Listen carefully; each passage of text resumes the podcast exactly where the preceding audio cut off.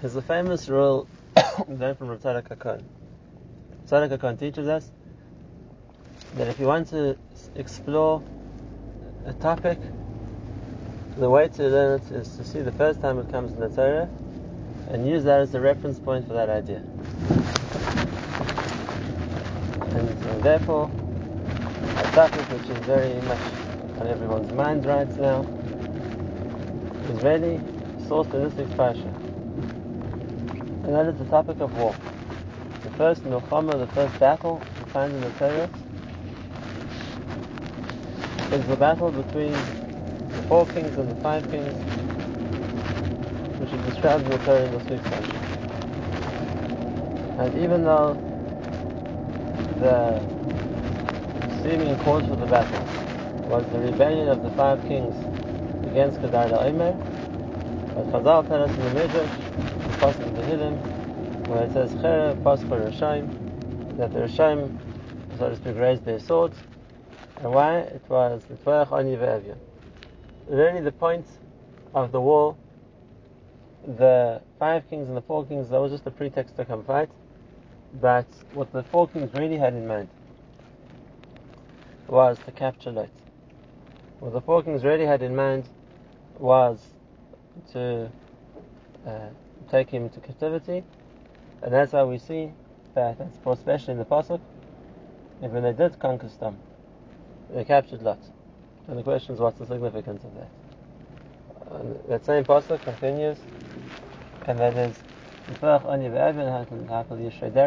the and that the the the poor person that the, the Rishaim wanted to challenge in battle was Lot, and the Yishrei Derech is a reference to Avraham Avinu, and therefore the, the Midrash tells us that the four kings also had in mind that by capturing Lot, so Avram would join the battle too. And that's significant to us. It's significant that even though Lot and Avram had nothing to do with the dispute between the four kings and the five kings, Lot and Avram were not a reason for the war, but nevertheless, the, we see that deep down, the war revolved around them. So what's the significance of that, and why, why is that something we have to understand about every battle? But I want to point out another point, uh, interesting observation. And that is the Torah doesn't just tell us that the four kings came to fight the five kings. The Torah goes into detail to describe the journey that the four kings took. And en route, they went to Ashtras Karnaim they killed the Rephaim, and they went to Hom and they killed the Zuzim, and they went to Haser and they killed the people there. And then eventually, they come up to attack Sodom and Amorah.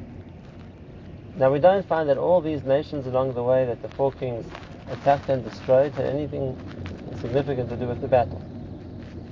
So why were they so bloodthirsty, so to speak, that en route they killed everybody else that they came across? And what makes the question even more is that they took a very circuitous route. If they were coming from the north, so then we would have expected them to come straight down Eretz Israel and get to Sdom. That would have been the most direct route. Instead, the route that they went, following the places the Torah tells us about, is they went down the other side of the of the Yarden River on the on the east bank of the Jordan, and that meant that they had to come round the side which was lower down and go back up north again to get to Sdom. They had to turn around, so to speak, and come up. Why did they go such a long route? Why didn't they go the most direct route, which would have been which would have been to come straight to Eretz Israel? And when they eventually do get to Sdom, and they fight against Sdom, and they conquer Sdom. So now, what, what do they want to do next? If they wanted to show that they, they wanted to destroy Sdom, then they should have killed the people of Sdom like they did to everyone else. They had no scruples about killing people. They killed the, the Rephaim and the Zuzim and everybody else they met along the way, even though those weren't even the reason they came to fight. Why didn't they kill the people of Sdom too? And anyway, they had taken all the spoils of Sdom. What did they gain by taking all the people of Sdom captive? So that's where Chazal raised the question of why did they take the people of Sdom captive? Why didn't they kill them like they killed everybody else?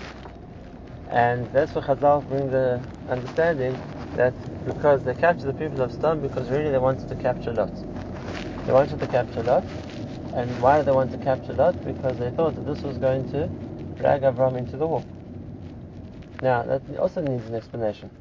Because we're not talking about a ragtag group of terrorists who were holding Lot hostage. We're talking about four powerful armies. And they didn't flinch to fight all the nations along their route. And if they wanted to uh, fight with Avram Avinu, if they wanted him to be part of the war, so then you're not very far away, you're in Sdom. Just march to Hebron and attack Avram Avinu. And not only that, had they come down the most direct route, which would have been they would have come straight down Eretz Yisrael towards them, rather than going a circuitous route around over Yarden, so then they would have actually gone through Hebron on their way to Sdom. And if the idea was to attack Avram Avinu, they could have, so to speak, attacked him en route, like they did to all the other nations they met en route. So what was the point of trying to, uh, on the one hand, capture Lot, to lure Avram into battle, and that uh, rather than, if they wanted to fight with Avram, rather than going to uh, confront Avram directly? Those are the questions. And what we see from here, and this is an important point, and that is we see from here that even though they dreamed, the four kings, of attacking Avram Avinu, but nevertheless, we see that they were too scared to confront him directly to go to fight Avram. They were too scared to march to Hebron to fight him there, not because Avram was so well defended, they had vastly superior armies to him, but they were still afraid of him. We know that the first of the four kings, the leader of the attackers, so to speak, was Amraphel. And as Rashi tells us, Amraphel was another name for Nimrod. And Nimrod had already met Avram. Nimrod was the king who had fought Avram with the furnace, and he had witnessed how Hashem is taken. So Nimrod already knew from experience that Hashem is there to protect Avram. And therefore, even though Nimrod is now marching in command of a tremendous army, Nimrod knows that Hashem does listen for Avram, and because of that, Nimrod is too afraid to attack Avram. Not only that, Nimrod is too afraid to go to march his armies past Hebron on its way to Sdom, because that would be going to, so to speak, the territory of Avram Avinu, and that's why Nimrod leads this tremendous army a completely circuitous route. They go the whole way around over Yarden, just to have to come up to Sdom from the other side, to avoid having to confront Avram Avinu. And therefore, in as much as Nimrod wants to attack Avram, at the same time we see he's conflicted. We see he's afraid. Why? Because we see that uh, he's, he's aware of the fact that HaKadosh Baruch is protecting Avram. And that's a very important point. The Pasuk tells us, When all the nations of the world see that Hashem is protecting you, then they're going to be afraid of you. And when we can see that, we can see that for all the bravado and all the false talk and all the haughtiness, really the Goyim deep down are afraid of Klal Yisrael, then we can see in that that they recognize that Kishem Hashem Nikra Alecha. They recognize that HaKadosh Baruch Hu is looking after you. And that's why they're scared. And that sense that the Goyim have, that they can see, so to speak, that we're being protected and that's why they're afraid of us, that's what should give us confidence. That's what should give us courage. Because then if, we, if even the Goyim are aware of the fact that Hashem is protecting us, so then for sure we should be take strength in that fact that we know Hashem is protecting us. That's the first point. The first point of the war was that we see that the Goyim, as much as they would have loved, so to speak, to attack Avram, but they were too scared to do that. And we find this by other cases also.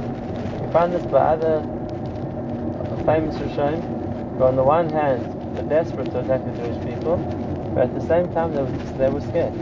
They were scared because they also sensed Yishem Hashem Nikra They also sensed that HaKadosh Baruch was protecting us, and that's why they held back.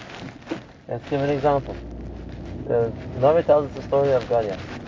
Goliath was a mountain of a man. Goliath was extremely, extremely strong, he was wearing a full suit of armor. He was well, he had lots of weapons. And not only that, he had soldiers who were his sword bearers and his shield bearers who were around him to protect him. So Goliath was an extremely formidable fighting force. And he challenged the Jewish people to send somebody to attack him, send for someone to come to con- combat with him. And then he sees David comes. David, who was at the time a young man, unarmed, unprotected, with just a just a stick in his hand and a sling in his pocket.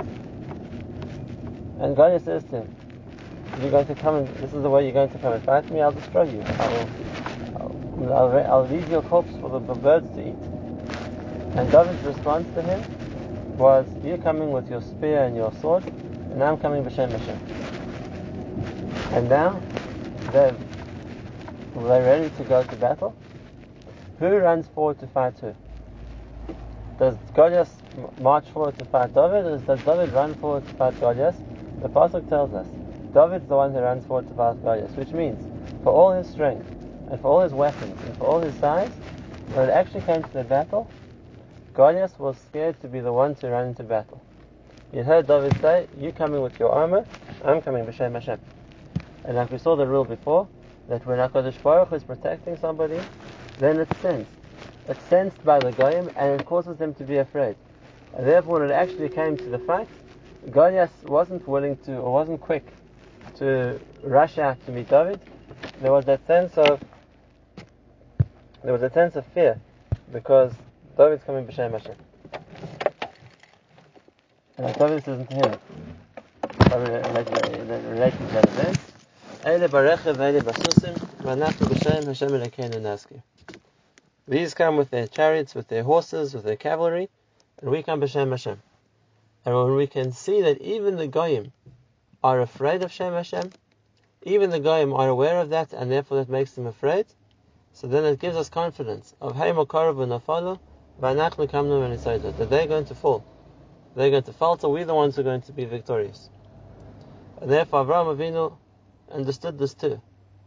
He understood that uh, capturing Lot as opposed to killing Lot was a way to draw him into the battle. Like we saw, the Pasuk tells us the four kings had no problem to kill. And if they didn't kill the people of Sodom, it was obviously because they wanted something from them. Well, what would they possibly want from them? They'd already taken all their money anyway. So he understood the reason was to capture Lot. The reason was to capture Lot, and the reason of capturing Lot was to bring Avram into the battle. So Avram could have asked the same question. So if they want to do battle with me, why did they come here? Why do they want to lure me to, to chase them to the other side of Eretz Israel? They're, they're tremendous armies, they're not short of manpower. And the conclusion must be because they're too afraid. On the one hand, they want to attack Avram, but they're really too afraid.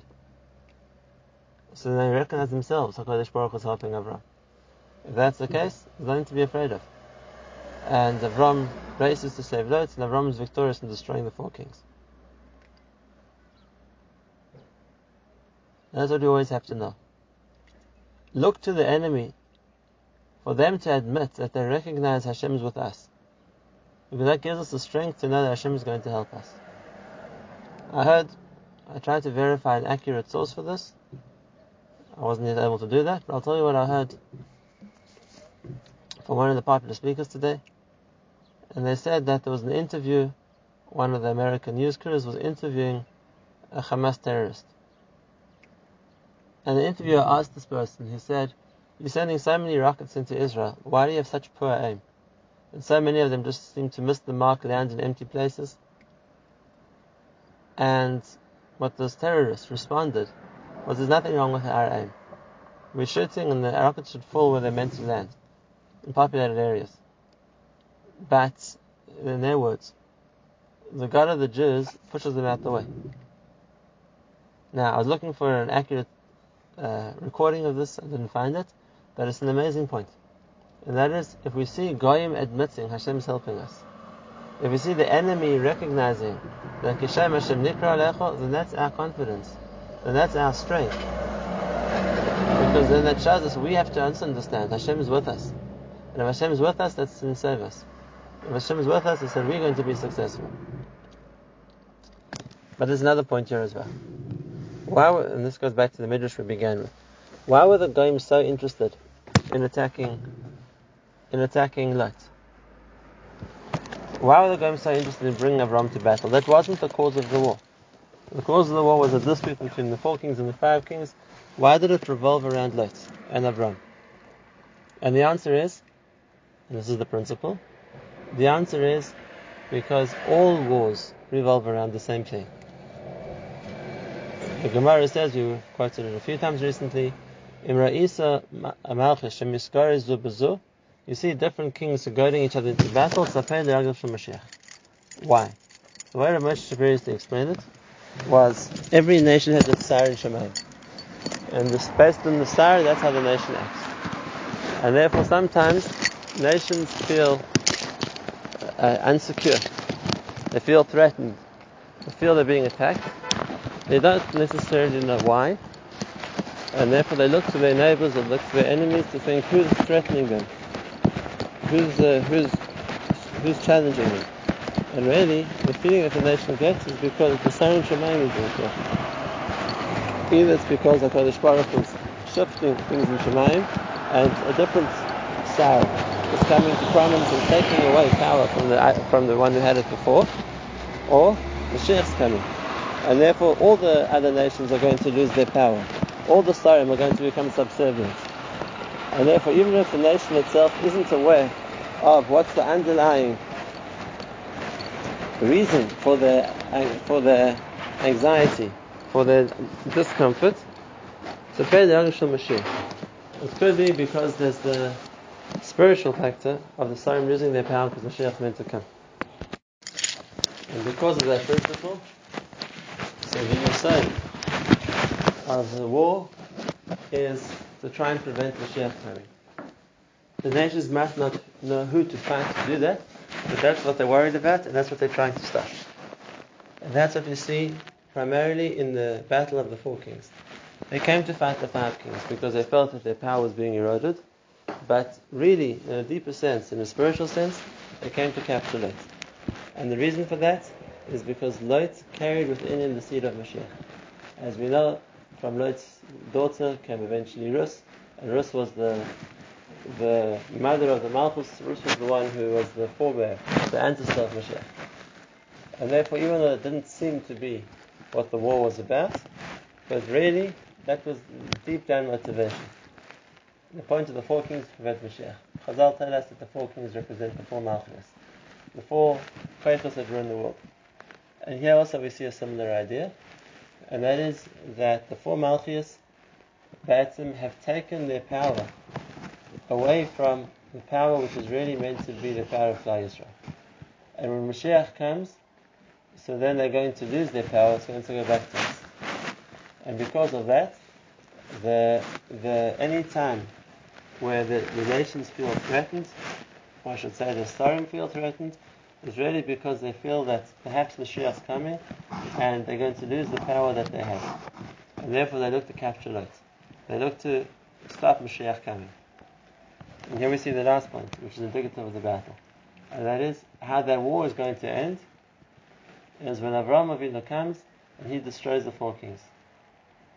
And that represents Avram Avinu, the one who everybody sees that Hashem is looking after the one who everyone's afraid of, that Hashem is protecting him.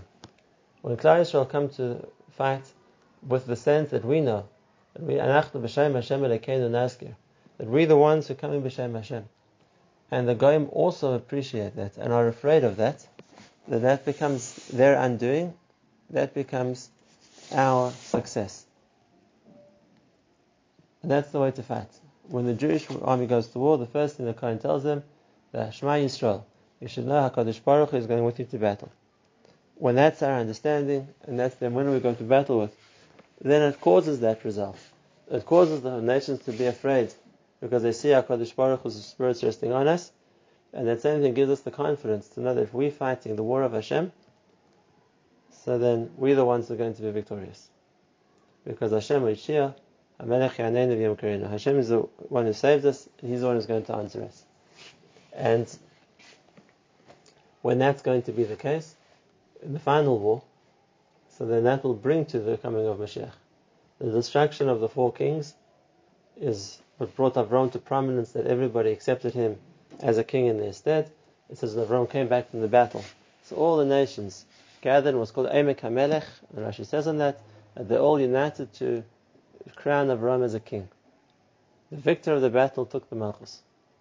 And the same thing will be in the future. When Klal Yisrael go fight all the nations who come to attack us, and we go we go to war, b'shem Hashem, and we're victorious, then the Malchus comes back to Klal Yisrael. Then the Mashiach, which the Goyim tried so hard to prevent, tried so hard to attack, is going to be the one who's the real victor, and that will bring the Malchus back to Klal Yisrael in Yamina. Therefore, we see the outline of the first war in history is really the prototype of war, and the, the allusion to the war of the future, which will repeat that same process.